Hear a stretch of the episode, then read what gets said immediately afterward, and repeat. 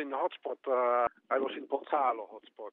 See I think around 200 uh, places Nell'hotspot, nel quale sono stato a Pozzalo, dove ci sono circa 200 posti, ho visto quello che mi ha colpito maggiormente. La stragrande maggioranza sono minori non accompagnati. Come lei sa, però, gli hotspot sono concepiti per ospitare le persone al massimo per 24-48 ore, mentre il problema è che queste persone rimangono per molto più tempo, settimane se non addirittura mesi, e i posti non sono adatti a permanenze così lunghe, e in particolare non lo sono per i minori. Questo è quello che ho visto in quello e in altre situazioni analoghe, in altri hotspot spot e questo naturalmente mi turba. Uh, da inviato speciale del segretario generale del Consiglio d'Europa, quali raccomandazioni presenterà alla fine della sua missione? Uh,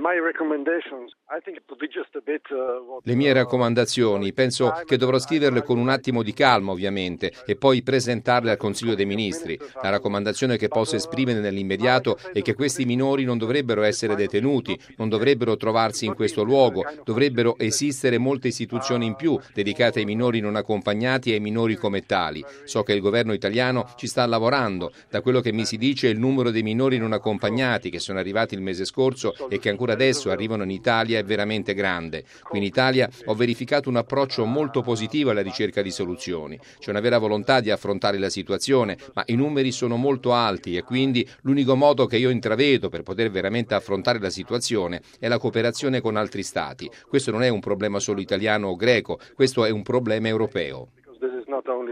Italian or Greek problem. This is really, really a European problem in realtà di fatto una questione internazionale. Beh sì, ora parlavo della prospettiva europea, ma nell'insieme certo questo è un problema della comunità internazionale, perché dovrebbe esserci solidarietà fra tutti i membri della comunità internazionale e io aspetto la messa in opera e l'implementazione delle dichiarazioni a conclusione del summit sui migranti che si è svolto a settembre a New York.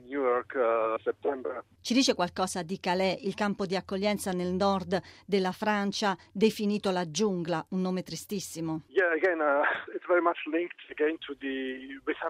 Certamente, ma anche qui il problema è fortemente legato ai minori non accompagnati. È molto probabile che il campo verrà chiuso in particolare si tratta di ricollocare i minori che stanno nella parte sud, che andrà a scomparire. Quasi tutti vorrebbero essere ricollocati presso le famiglie che si trovano già in Gran Bretagna. Qualche passo avanti è stato fatto, anche se molto rimane ancora da fare.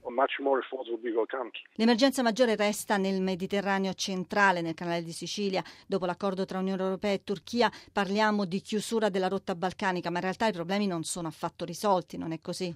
Uh, Lei sta parlando di accordi orribili. In sé sarebbe positivo aver ridotto i flussi, ma sono accordi orribili, così come io li definisco, e drammatici, che riguardano un gran numero di persone. Ora che tante, tante frontiere sono chiuse, queste persone sono rimaste incastrate in quei paesi e quei paesi non sono pronti a fare i conti con un numero così grande di profughi e mi riferisco in particolare alla Grecia che ospita ormai oltre 60.000 profughi, soprattutto sulle isole.